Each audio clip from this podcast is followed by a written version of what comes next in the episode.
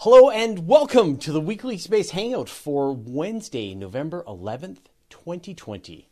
I'm Fraser Cain, publisher of Universe Today. This week we're going to be talking about a Trojan asteroid with the same signature as the moon. Uh, just a bonkers month for astronomy. Uh, the first fa- fast radio burst seen in our backyard, Europa glowing in the dark, and maybe more. We have no idea if people are going to be able to see that see this live. Um, joining me this week, you're on my screen right now, Pam Hoffman. Hey, Pam, how's it going? Awesome. Thanks so much, and happy Veterans Day, everybody. It's and and we have Remembrance Day here in Canada. Ah, very so good. Okay, yeah, that's a U.S. thing. Yeah, yeah, but it's the same. It's the same thing. A, a, day that we take a break and think about all of the all the veterans who sacrificed themselves for Canada, for Queen and, and country. Awesome.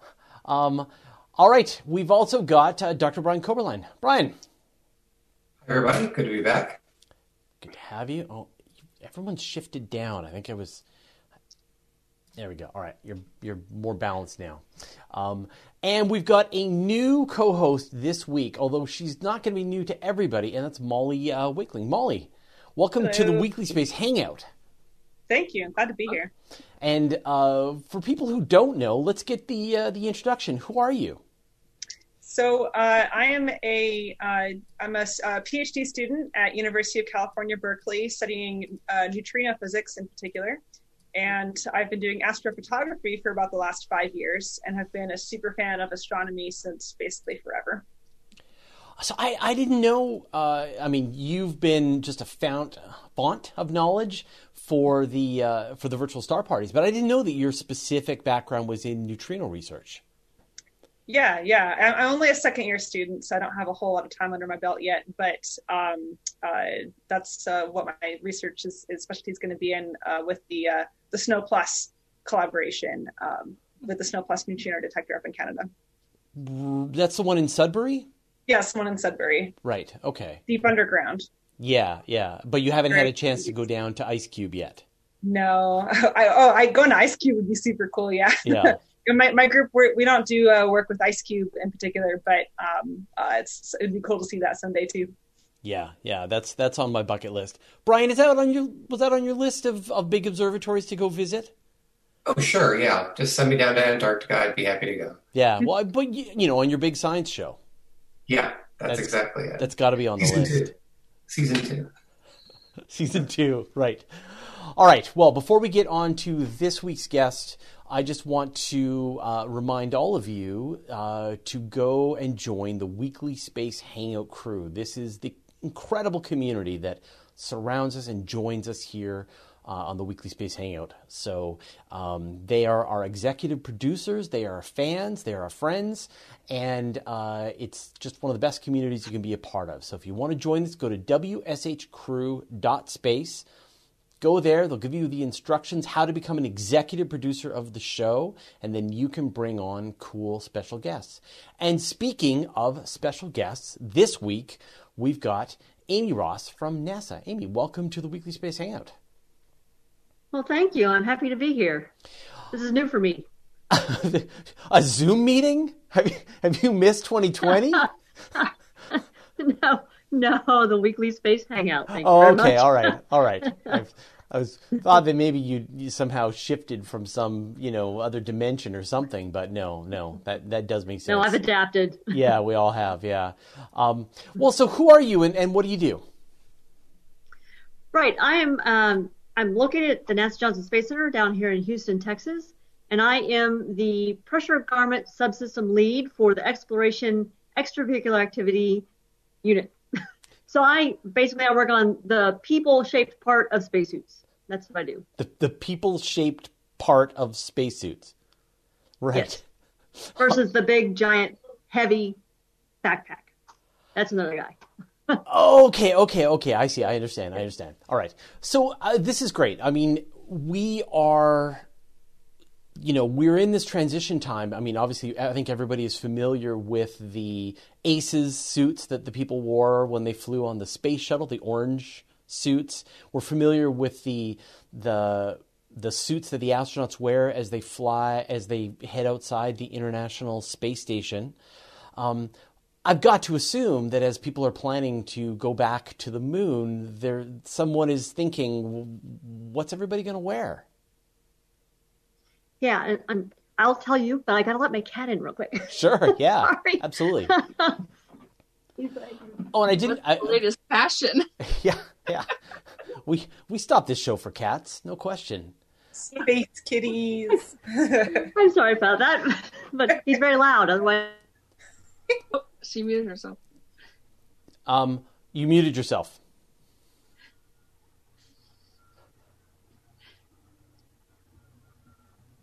I can unmute. There we go. okay. Yeah.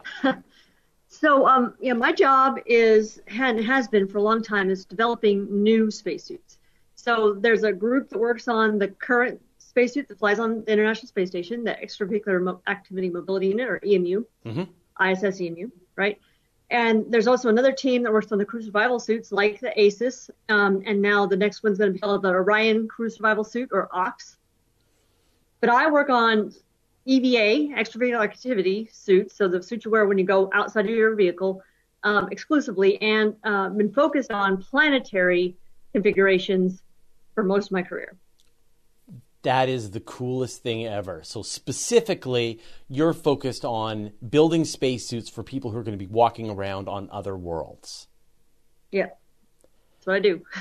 So what did we learn then from the Apollo missions that will has informed your designs? One of the key things I think to keep in mind is that that suit did three jobs in one piece of hardware, basically. So it was one of those crew survival suits, you know, like the like the ACES that you did launch and landing in in emergency situations.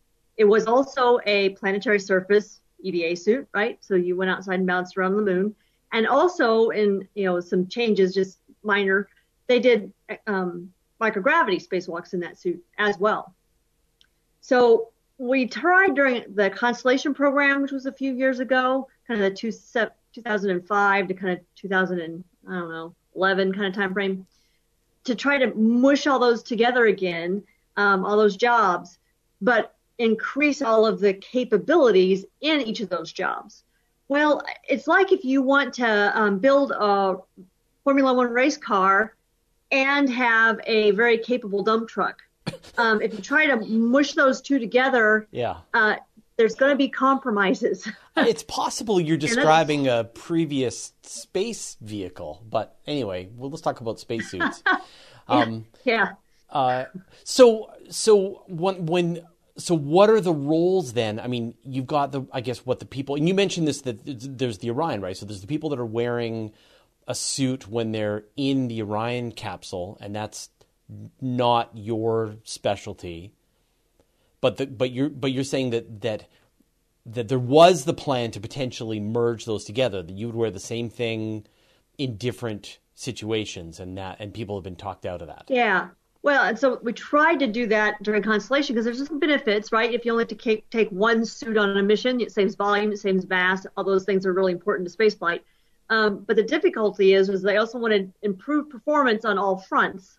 Well, uh, when you compromise, you definitely then sacrifice some performance, and so you you couldn't combine those functions in one piece of hardware. So that's why the Orion capsule has a crew survival suit specific, and then we are getting to build a specific EVA suit for planetary surface. Now that suit will also be capable of doing microgravity EVAs as well, because we'll take it to the International Space Station, probably try it there 1st Mhm. Um, but we've done some testing on the ground to show that this configuration is fully capable doing microgravity EVAs without compromising too much of its configuration toward, you know, away from planetary surface EVAs. So And- when you separate the crew survival job and the EVA job, you can Right. do a much better job on each. And and so, what are the I guess the primary requirements that you're looking to accomplish with with a with this suit? Yeah, well, so most of my career I've been, I didn't have a specific mission, so I was focused on, you know, what's kind of the big job, and the big job is a Mars mission. And when you think about a Mars mission, and if you, you know, watched or read The Martian, you know that uh, the unexpected happens, and you've got to be able to deal with it. And so in that case, we try to provide the human with as much human capability as they have unsuited suited. And so mobility is a big deal.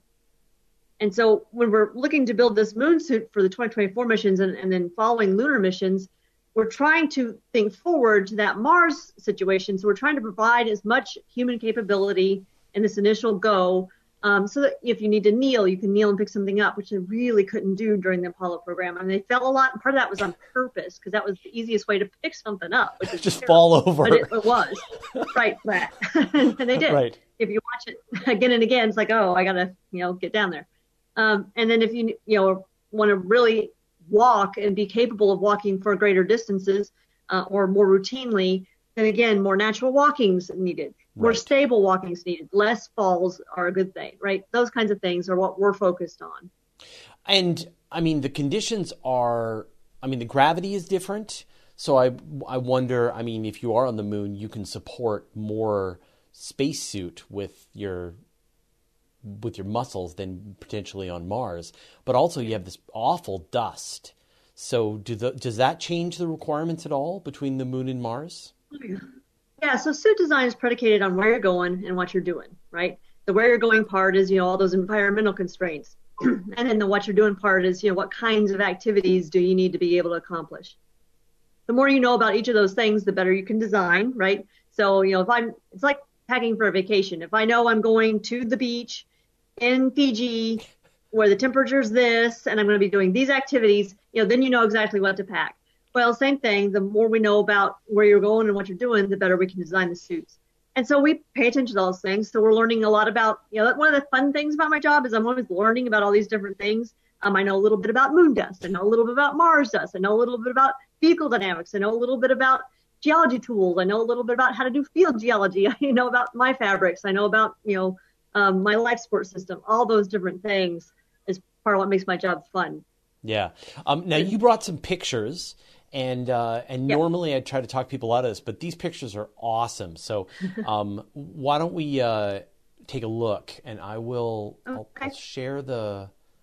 I don't know if you can see. There you go. So it might be backwards, but don't worry. Yeah. So So where do you want to go? Yeah. So that, that slide there just basically said um, kind of what I've been saying.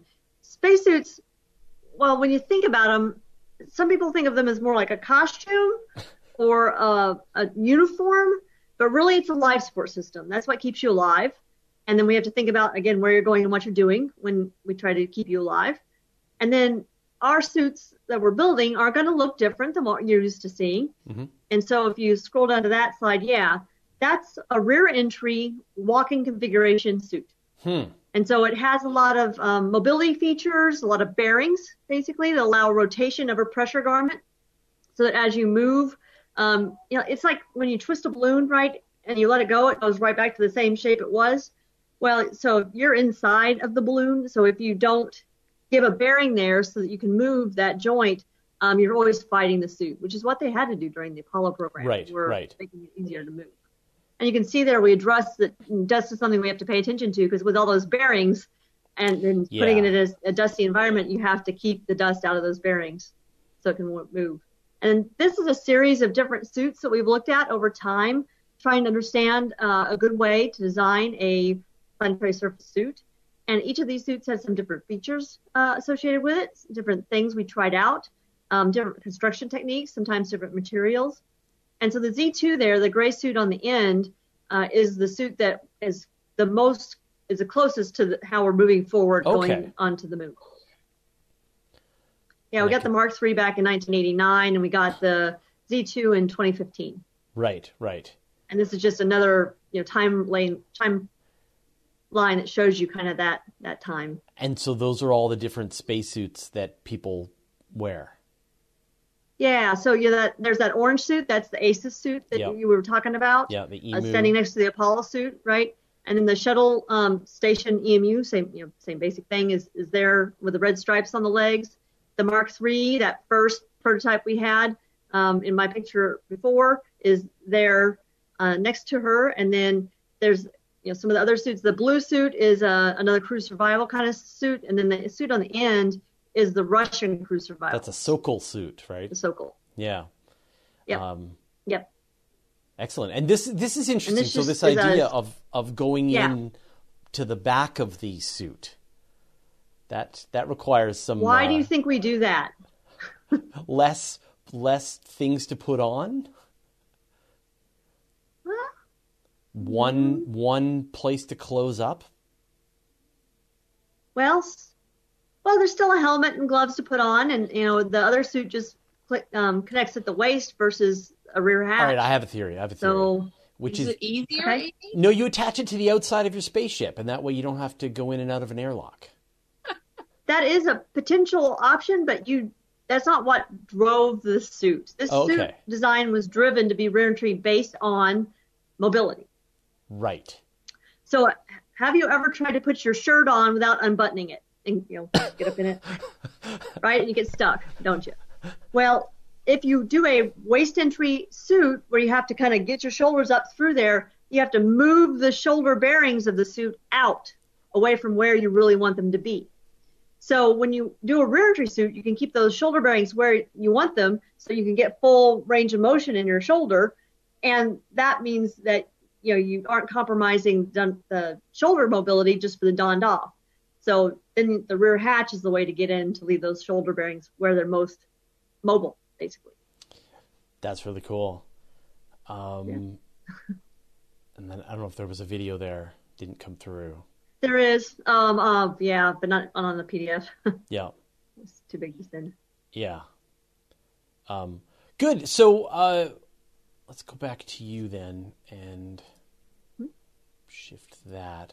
So so I guess I mean at this point, it's funny. Like when people talk about the uh, when they talk about the Ar- Artemis mission and they're like, "Are we still going to make it for 2024?" I'm like, "Well, hopefully," but there's like a a checklist, the length of which you can you can't even wrap your head around. And I talk about how are they going to eat, where are they going to go to the bathroom, and what are they going to drink, and then I say, and, and what are they going to wear?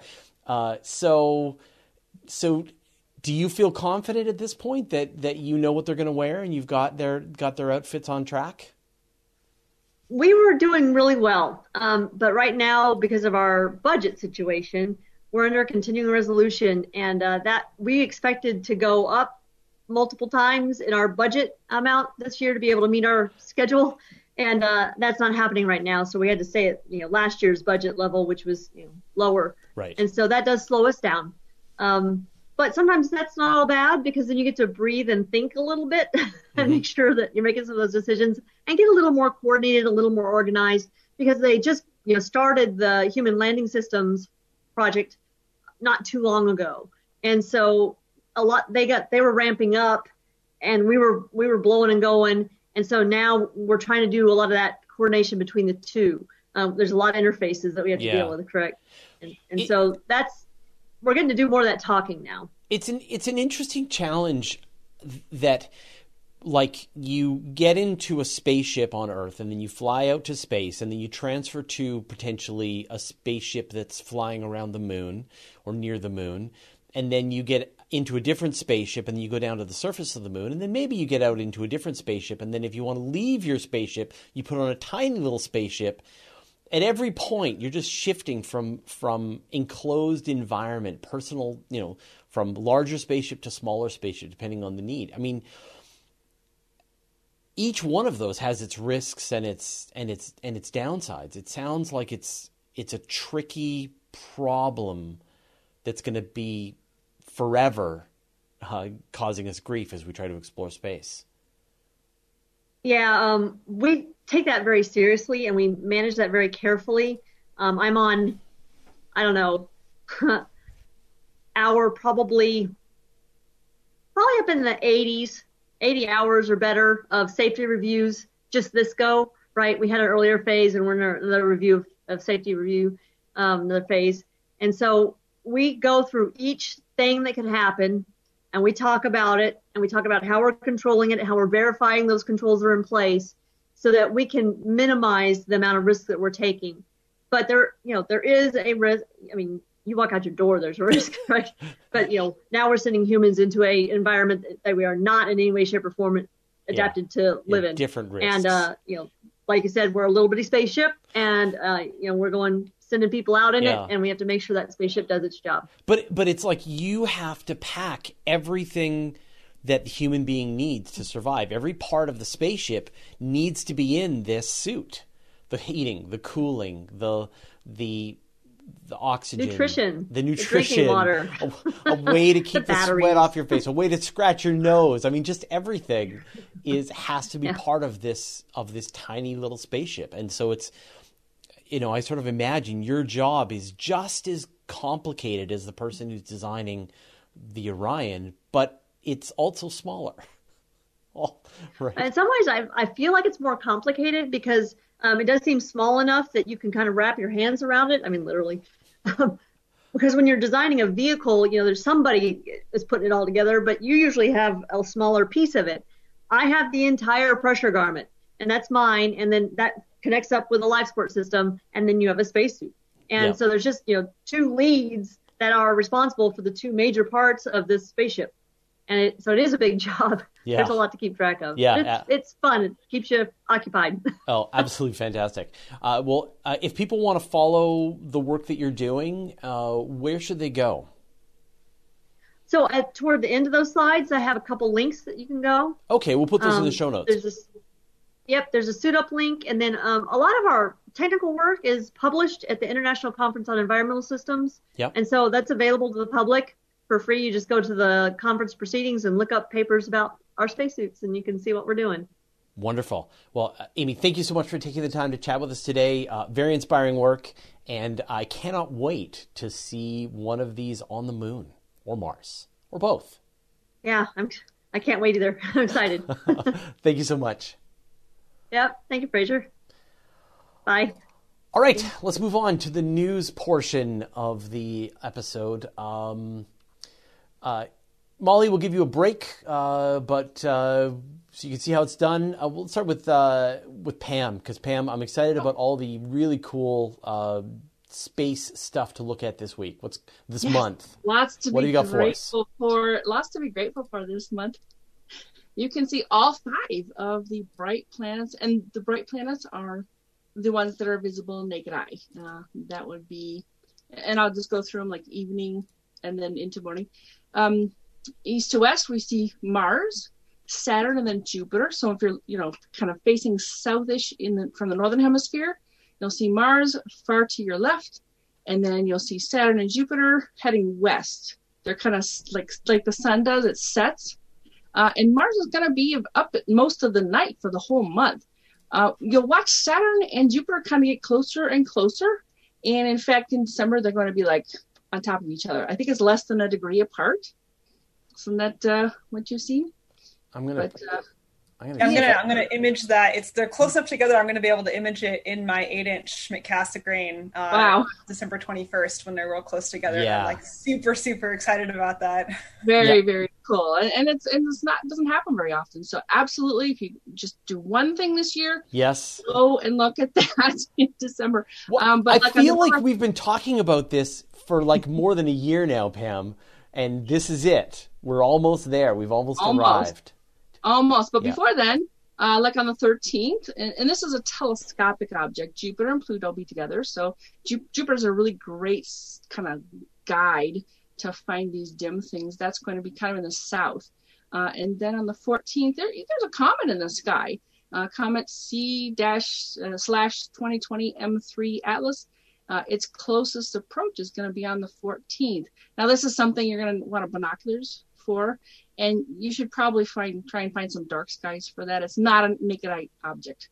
That would be looking in the east. Now, November the 19th, um, Jupiter, Saturn, Pluto, and the Moon are in conjunction. Again, Pluto's pretty dim, but if you use, you know, binoculars, telescope, that kind of thing, you can pick up these more dim objects. Um, and that uh, I said east, but I think it's going to be south. Notes. Um, then Neptune and the Moon are in conjunction, but that's um, that's also something you know use your telescope for. Um, the 25th of Mars, uh, so, sorry, 25th of November, Mars and, and the Moon are in conjunction. That's more east, and uh, Moon is getting uh, is bigger then. So yeah, look for that. Um, the 27th, Uranus and the Moon are in conjunction. Uranus is another one you, you want a telescope or binoculars for. That's going to be looking east as well. Then we switch to the morning. In the east for Mercury and Venus, um, November the 12th, I'm gonna have to take your word for it that Mercury is a place. I know. Sorry. I love I love looking for it because it's hard. You know. Yeah. If you do have kind of a low horizon, uh, It's absolutely, always hiding behind mountains. Yeah. It's just not absolutely fair. try try to find that. And you know the great thing about November and December, um, a lot of people have more clear skies than normal because it's kind of colder. Um, so yeah, November twelfth, that's going to be Venus and the Moon in conjunction. Basically, um, look east before sunrise. Yeah. Then on the 13th, the moon shifts down and it's by Mercury. So those two are in Yeah. conjunction again before sunrise in the in the east. And we have a meteor shower still this month. Uh, the Leonids, uh, super early though, like 4 a.m. on November the 17th. You want to look kind of east southeast. It's basically near Leo. So how does that how does that balance up? We're, I mean, we've got a new moon coming up this weekend, so it's going to be pretty good, I guess. Uh, Quarter 17th. moon, moon will go down. It should be okay. Yeah, it's it's always a factor. I, I didn't look it up Yeah. specifically for this one. Yeah. Um, but we've had we've had two meteor showers this month, so something's gonna work. And these aren't as as frequent as some of the other ones, but some of them are super bright. I mean, they're like I mean the I mean we the Leonids are in my experience the best meteor shower historically Oh. that I've ever seen when they're good. But oh okay um you know, I don't know if you if you saw the one do you remember the one back in I think it was like 2003? There was like a Leonid meteor shower that was just off the hook. It was just oh nice yeah, yeah. was Some of these have a cycle. That's right. Yeah, kinda- yeah. They're better at the one point, and then they're kind of dimmer, and then again at, at the seven year mark, something like that. Yeah. yeah. Um, yeah, I know one of these two Yeah. this month was like that. Uh, and then we have on November the 30th a partial penumbral lunar eclipse. And they don't really look eclipsy. yeah, boring. Yeah, except for like at the at the kind of major part. Um, that's 1:45 a.m. for about an hour. Yeah. Um, but that's going to be, you know, as the full moon's rising, Yeah. you can uh, start to watch. It's going to get slightly darker. Right. To see, it's not one of the really cool deep red ones. Yeah. No, no, but I suppose if you took a series of photos, and I remember talking about that before too, you would kind of catch the the dimming and then it brightening again, so you kind of see where that is, and and yeah, this this is a really great time if you're you're getting into this or you haven't been out lately. Take a look. It's gonna be very very fun this month. Yeah, it really. I mean, it's just this great combination of of a lot of planets close to each other, um, both in the evening and in the morning. The moon Right. making its way through it, and the and the the planets getting, and again, Jupiter, Saturn, like like you Amazing. want to be more organized. This is an event that happens. I mean, I'm going to say on the order of decades. Might even 100 be. I don't know. Like this is know. I- This is Venus transit level of excitement that you should be having to be able to see Jupiter and Saturn together in the eyepiece. So, I agree totally. I'm I've got a list here. I'll go ahead and, and add that to you know the video after it's been published. Wonderful, great, awesome. Thank you. Uh, all right. Oh, Amy, uh, you can close the Zoom window if you want. If you want to watch the show, that's totally fine. But you're also free to close the Zoom window if you want and and enjoy the rest of your evening. We don't trap you. I just forgot to mention that before we started the show. Um, so your call, your call. If you want, It's interesting. I'm I'm enjoying it. Thanks. Okay, all right. Well, then, then stick around. Um, and uh, apparently, we are now live on the uh, on the internet. So all the people who um, who, who missed the beginning, uh, we apologize. It's only in our memory now, but I'm also recording. It should it should be available after, I'm sure. All right. I see it now. Yeah, that's what people are saying that they're able to watch it. So that's great. All right, uh, Brian, what have you got for us? So this is a story about uh, Trojan asteroids that are uh, near Mars. And you, if you think of Trojan asteroids, you probably think of Jupiter because most of the Trojan asteroids are near Jupiter. And the reason you have Trojan asteroids is because of a kind of gravitational dance between the planet and the sun. Because the planet is orbiting the sun, the gravitational pull between both of them and the rotation means that you get these kind of gravitational potholes on either side that are called Lagrange points. And the Earth has them, Mars has them, all the planets have them. But in the case of Mars, that means that, that about on 60 degrees ahead and 60 degrees behind where Mars is, there's this these little gravitational potholes, and little asteroids tend to cluster there. So you get a little group of Trojans in front and little Trojans in the back. And one of the things is, you know, where do these come from? And because Mars is close to the asteroid belt, you might say, well, maybe some of them strayed a little too close, they got trapped, and that's why you kind of get this debris field. Um, but if you look at what the chemical makeup of these Trojans are, then you can kind of identify them. And this is this is an, a common thing where you look at how the light is reflecting off of the surface of an object, and what light actually reflects off that surface depends upon what the chemical and mineral composition of that object is. So you can actually identify some of the things that are that make up that object by looking at the light reflecting off of it. So when you look at the Trojans for Mars, what what you get is that there's a, there's a group of them uh, that are called the Eureka group, and the spectrum of light reflecting off of them looks very similar to the spectrum of light you'd expect from Mars. It's high in a, a mineral called olivine, and so the the popular theory is that these Trojan asteroids are probably um, fragments from impacts on Mars that were thrown out and then happened to get caught in this gravitational well. And so they originated from Mars and, and impacts with other asteroids with Mars, which kind of makes sense because mm-hmm. it, it's the closest body to where these Trojan clusters are. So it kind of makes sense that that's where they would be clustered. And doesn't that sort of also connect with the story of maybe where Phobos and Deimos came from? That there was some impact event that helped form them and also kicked out these Trojan asteroids into the into that into this orbit? Right. That's that's the theory that kind of leans now. The earlier theory that they were were that they were captured right. asteroids. But the impact idea seems to make a lot of sense. So so yeah, all these types of things is that you know it's easy to throw debris off of Mars because it's a fairly small planet. It doesn't have a thick atmosphere, and because of these Lagrange points and interactions, it's easy to kind of capture them.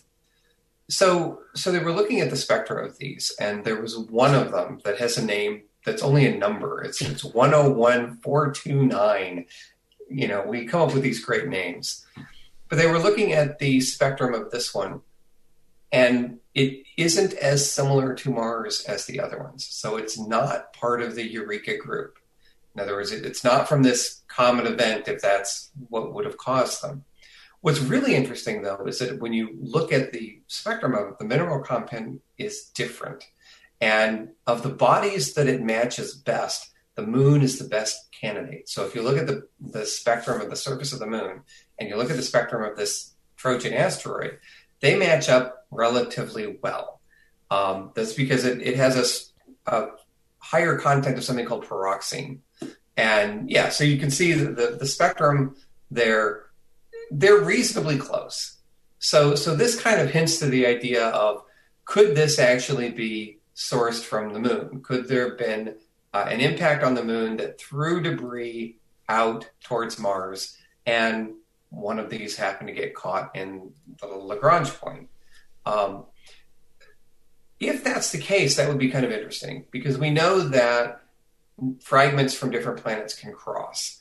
Uh, we have meteorites that have landed on Earth from Mars. So we know mm-hmm. that that actually happens. And Vesta. What's, yeah, I have a little fragment. Actually. Oh, do you? Okay. I, I have a fragment of Mars. It's so cool. That's yeah, amazing. it's like it's not that big, and it's already run through the lab before I got it, but I don't care. Yeah. Um, but um, what's the thing is, is that when you have something from Mars, Mars has a low gravity, and and it's easy to get things off, and also it's easier to move things like asteroids inward than it is outward because you already have the energy to kind of move in gravitational interactions can kind of bring them inward. So that's why we have more drift from mars to earth. Um, do we have drift from earth to mars? As far as we know there isn't. But the moon has a small gravity so it's possible that it could have gotten enough energy from some impact to get it out to the orbit of mars. Um, and so that type of dynamic both ways is very interesting. I, The, I think the one thing, go ahead. Oh, I was just going to say, like, like when we kind of imagine the Trojans, we imagine the the bottom of this this valley, like a, I don't know, like a lint trap that collects all this stuff, but it's actually a an area that things orbit around. So you're not necessarily going to have, you know, it's. You know, thing. There's nothing actually down at the very bottom of the gravity well of the of the L4 L5 point. It's, Right. It's just that Right. it's a place that things are able to to orbit. But I mean, what kinds of gravitational shenanigans would have had to have happened to get a chunk of the moon into the Martian Lagrange point? So you would have had to hit the moon with in such a way that fragments would have uh, actually quite a bit of energy. They would have to escape the gravity of the moon, and since there are no large bodies in between, they might have swung. They might have gotten a flyby effect from the Earth, but they had to have enough energy to go outwards, and then they had to interact with Mars in such a way that it didn't just fling past. You know, you can you can fling something out there, but then it also has to have just the right trajectory so that it, it slows down to stay in one of the Lagrange points. So so one of the things that can happen is you could go through a Lagrange point and and just keep going. You Mhm. kind of speed up as you went into the dip and then slowed down and you just kept going. If you have too much energy, you can't do that. So it tends to be things that are fairly slow relative to Mars. So if you're kind of crossing the Martian orbit with a slow speed, well then relative to that little dip, you now are kind of stuck. So so it's that idea that you get that lint trap, you know. Right, Couldn't, couldn't right. the sun be pushing stuff like you know the solar sail concept? With with small things, yeah. So you get you can have the solar wind interactions, um, but they get weaker as you get further out. And the, So it's it's And on the flip side, I mean, you've got the you've got the interactions of Jupiter, which is jiggling the asteroid belt, shifting stuff inward, which is where we get all of our all of our right. um, near Earth objects. But to to imagine something going in the opposite direction, going outward, is is kind of fascinating. Right. You have to have enough energy to do that because the, the gravitational perturbations uh, between different objects. Usually, one of them loses. Like one will gain a little bit of energy, but the other one will lose a little bit of energy. So that one moves inward. And then when it interacts again, one of those loses. So you kind of have a 50% chance every time to move inward, and you're not going back outwards. Right, right, right. So it's, it's kind of hard to go uphill, as it were. Yeah, it's it's funny when you like we imagine when we look at the solar system, we look at the sun and we look at the planets going around, it's like a record player or whatever, and we kind of imagine like something shifting from one racetrack to another in this, you know, in these various orbits. But it is a hill to go from the Earth out to Mars. You are climbing a mountain to get there, and then to go past that, you're climbing a mountain, and so it is. It does require a lot of energy, and yet the perfect amount. I wonder how much of this material. I mean, these these Lagrange points are such a fascinating place, and I, and that's why NASA's got its Lucy mission because you can do on one trajectory go past eight different objects in the two Jupiter Trojan points. Um, but I just wonder if you could build some kind of thing that that just hung out in one of the Trojan points, just orbiting around and around and around, and just making flyby after flyby after flyby. I mean, there's a lot of interesting could. lint I mean, we- collected. We've done that with some satellites where we do with Earth's Lagrange points. Yeah, So we'll, we'll plant satellites near there um, because it, it tends to keep them in, in a regional spot. But, you know, I mean, Mars has a, the Lagrange points of Mars are relatively small. So, because it, it depends upon the mass of the planet for how strong these are. That's why Jupiter has most of them because Jupiter Right. is a huge planet. So its Lagrange potholes are, are actually pretty big. They're pretty strong. Well, there's as much material in Jupiter's uh, L4 and L5 point as the asteroid belt. Right. It's like a whole other asteroid belt Yep. that people don't even realize. So, Wow. yeah, absolutely fascinating, Brian. Thank you so much. Sure. All right, Molly, your turn. What have you got for us? All right. Um, so getting into uh, some even more sciencey things. Um, so uh, last let's see when was it last thursday a paper was published in in the journal nature which is a kind of the premier science journal uh, that a fast radio burst was detected within our own galaxy. And that's the the new part is that it's within our galaxies. Most of the fast radio bursts we have observed have been in other galaxies. So what is a fast radio burst? It's a short duration pulse of a really strong radio signal.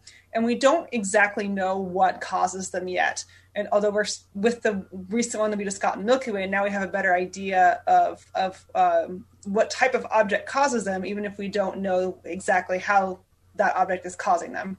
So, uh, and then of course, uh, radio, as a reminder, is really just uh, long wavelength and low energy light, but these sources shine a lot of it. So it's like having a, um, a really bright flood lamp instead of a, a dim um, reading light or something like that. It's the same wavelength, but much, much, much brighter than other radio sources. Um, it's uh, fast radio bursts put out so much energy, even though it's it's low energy light, but it puts out so much of it that the the average fast radio burst outputs as much energy in one one thousandth of a second as the sun does in three days. it's a lot of energy in a very short period of time. Right. So uh, the um, a lot of fast radio bursts are are not repeating although some of them do repeat. Like there's one that was discovered in 2018 that pulses every 16.35 days on the on the dot. And that one lies in a galaxy about 450 million light years away. Some of the fast radio bursts we've seen have been even further away in galaxies billions of light years away. So some ideas of what might cause these fast radio bursts are um, potentially a rapidly rotating neutron star black hole binary system.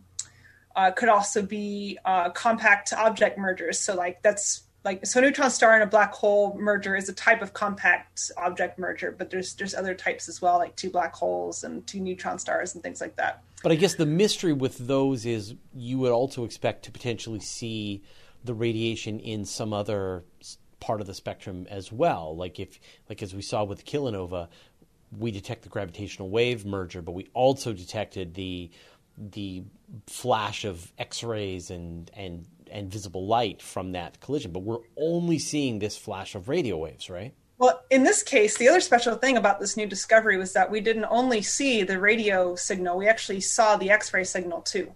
Um, and that's uh, that's how we were able to uh, the, the, scientists who are working on, on, on this project were able to trace uh, this fast radio burst to a specific magnetar, which they've not been able to do before when it's been in other galaxies and we can't resolve individual magnetars.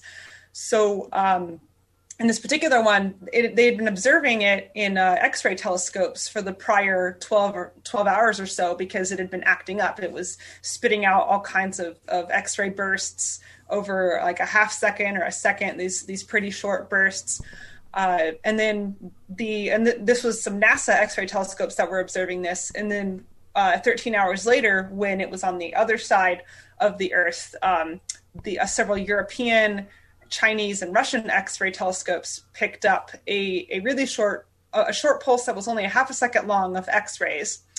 And then at the same time, two radio telescopes picked up uh, a millisecond long burst, so one one thousandth of a second of a radio burst from the same source.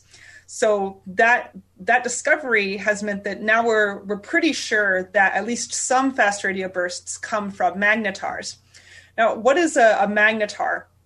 It is uh, it's a type of neutron star, and a neutron star is a is a very dense star left over from a supernova where the, the core has collapsed and has been compressed so much under gravity that the material of the star, of the neutron star, is actually as dense as an atomic nucleus. If you had a matchbox full of neutron star material, it weighs three, it would weigh three billion tons here on Earth. neutron stars are incredibly dense. They're only six miles across and yet they're also one and a half times the mass of the sun compressed into a much, much, much, much smaller space.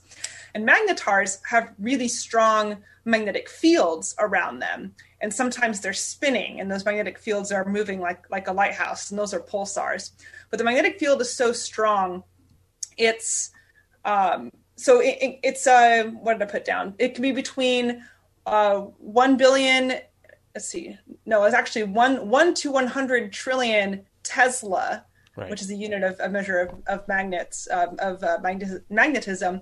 Which compared to the Earth, the Earth has an average uh, magnetic field strength of 25 microtesla, which is one right. one uh, 25 millionths of a Tesla. So, right. as a way to kind of like um, in, like a strong magnet on Earth is one to 10 Tesla, and yet this this neutron star has a magnetic field of trillions of, of Tesla, which is like crazy. so definitely don't bring your hard drive too close. Don't bring your credit cards too close. They're definitely getting demagnetized. Yeah, for sure. yeah. Um, and so based on on this observation, like is it like the perfect fast radio burst? Like does it really match the signa- the signature of the fast radio burst that that are being collected up until this point? Like, can yes. we just, can we just say definitively that's it? Fast radio bursts yes, so, are magnetars. Uh, at least at least some of them are. Some of them uh, are. So the uh, the the research um, that like when they when they analyzed the uh, the dispersion of the of the radio signals across multiple frequencies and looked at the brightness of of that source versus its distance because we have a rough estimate of how far away this magnetar is somewhere between 14 and 30,000 light years away it looks just like a fast radio burst would from a more distant galaxy, which uh, we've we've measured many times before. So uh, it's it's for sure a fast radio burst that's the same type as the ones in these other galaxies, right. and uh, because it matches up with this known magnetar, then we can say that uh, at least at least some fast radio bursts come from magnetars. Can do we have any idea of the mechanism that's actually causing the burst part? Not that I saw when I was doing research on, on the article. Um, that still remains largely unknown what the actual mechanism is for producing this fast radio burst. Uh, Brian, I don't know if you have any any additional info on that. Well, right now the leading idea is some type of magnetic snap. So just like with a solar flare, you get this you, you, get this kind of twisting of the magnetic field, and then when it realigns, it snaps into place. You get this burst of energy. Um, the, the difficulty with that is that while the sun is, is very fluid, it has very different layers. Neutron stars, at least so we thought, don't. And so that type of, we're not sure how you would get that twisting that would cause the, the rapid snap. We know that that could produce that level of energy, but how it would twist into place is, is very speculative. Right, right. Um, I, uh, so so um Molly, you had another story as well. So why don't we go to go to that while we still have a little bit of time left? Sure. But that is that is super cool. It just to sort of finish this up, it, it you know there's a lot of these big mysteries. There's dark matter, there's dark energy, there's like why do we dream? You know, there's all these big mysteries that we may not ever find out the answer. But this idea of fast radio bursts, it feels like one that is in our grasp, like it showed up within the last decade or so. Very confusing, very mysterious. People starting to point their telescopes at it and get to the bottom of this. And it's quite, I don't know, feels very satisfying to see an answer come together in in a reasonable amount of time as opposed to just a whole bunch of people just scratching their head going like, I don't know. Yeah, the, the first one was just discovered in, in 2007, and they estimate that um, I think I read somewhere they estimate that there's three per day happening somewhere in the in the observable universe. Um, so they're they're relatively common events, uh, but uh, but yeah, it is really cool that uh, it's it's a mystery that we're solving pretty rapidly uh, since since its discovery initially. And we have the greatest uh, observatory uh, to to catch them, which is the Chime Observatory here in Canada, just a few hundred kilometers yeah, actually, where I live. That's one of the two that that measured yeah. the signal was the Chime Observatory, uh, which is uh, for people unfamiliar, it's a series of four uh, basically half height uh, radio dishes, more or less, that are that are on the ground that. Um, they're 330 feet long and 65 feet wide, and they observe in the 400 to 800 megahertz radio band. Yeah, you can get some sweet air on those. Um, they weren't like all slats. exactly. Yeah. Yeah. You got to get a good snowfall, good ice. Yeah. Um, yeah, yeah. All right. Well, let's move on to the other story quickly about Europa glowing in the dark. Yeah. Okay. So, uh, so Europa is one of Jupiter's 79 moons, and it's the smallest of the four Galilean moons, the ones that you can see really easily with a pair of binoculars or a telescope. And it's the sixth largest moon in the solar system, and, and it's only a little bit smaller than our own moon.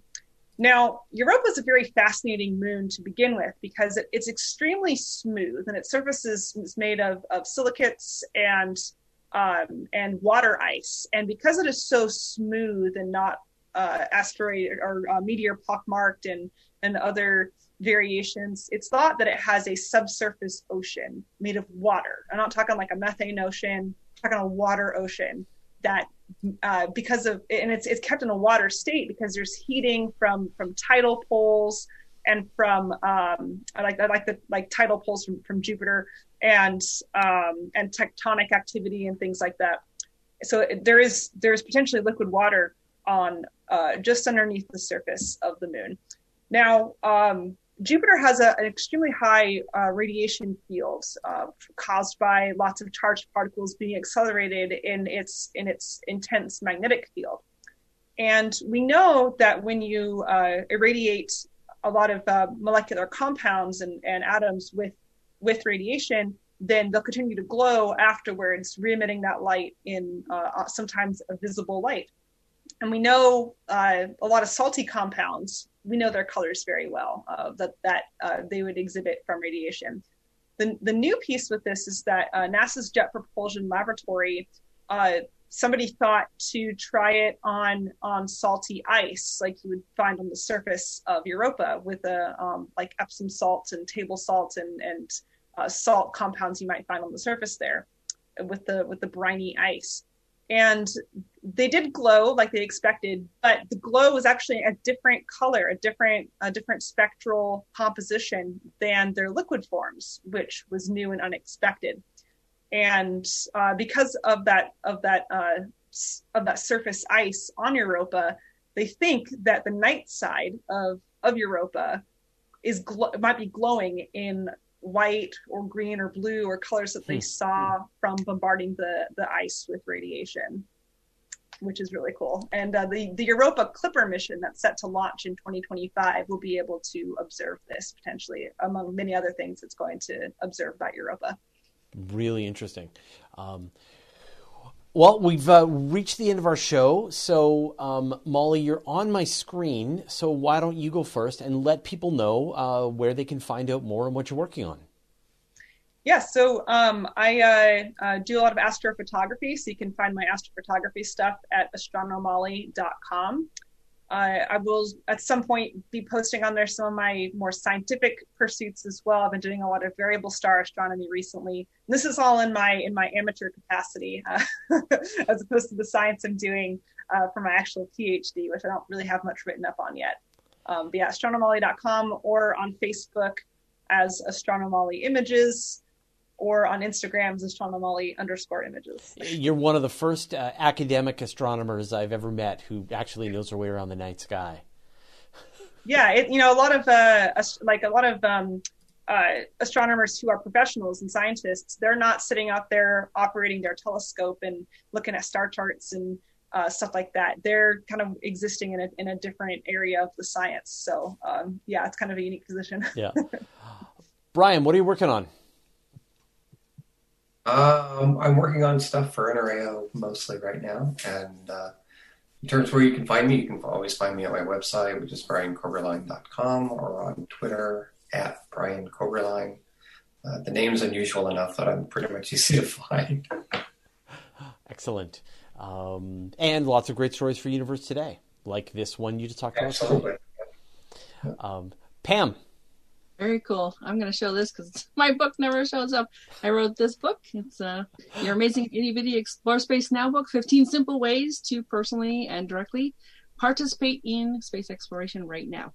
Uh, we have a, a, show on Friday nights now. We've been doing for a couple months. Jeff and I will talk about a couple topics and basically say what's going to happen in the night sky, like uh, like I talked about here. And uh, we started having guests. We had a really good time with our buddy Cliff Butson from Australia, and we have one already scheduled for later this month. And we're just having a lot of fun talking to regular folks about the things they're doing. And um, the next person, Christina, she's fairly new at it, and I'm like, well, this is great because, you know, I've been at it since 1991, and I don't necessarily remember how it was to be new. So it's going to be really exciting to talk to her and find out from her perspective what kinds of things would be really interesting to someone who's very new at it. I just love that Molly is an observer. Some of them have said, I've never looked through a telescope and I'm very proud of that. And I'm like, but you're missing so much cool stuff. Yeah. Yeah. Yeah. It's, it's so funny to, to have that conversation with, with professional astronomers and it starts to dawn on you that they don't know their way around the sky there's nothing quite like seeing the the moons of Jupiter or the yeah. the rings around Saturn for yourself, looking through a telescope. Totally. You and it's a very intimate thing, and it's a very exciting thing. And I love watching people when they're, oh my god, is that a sticker on the end? Yeah, when they see Saturn for the first time. Yeah. Have you heard that, Molly?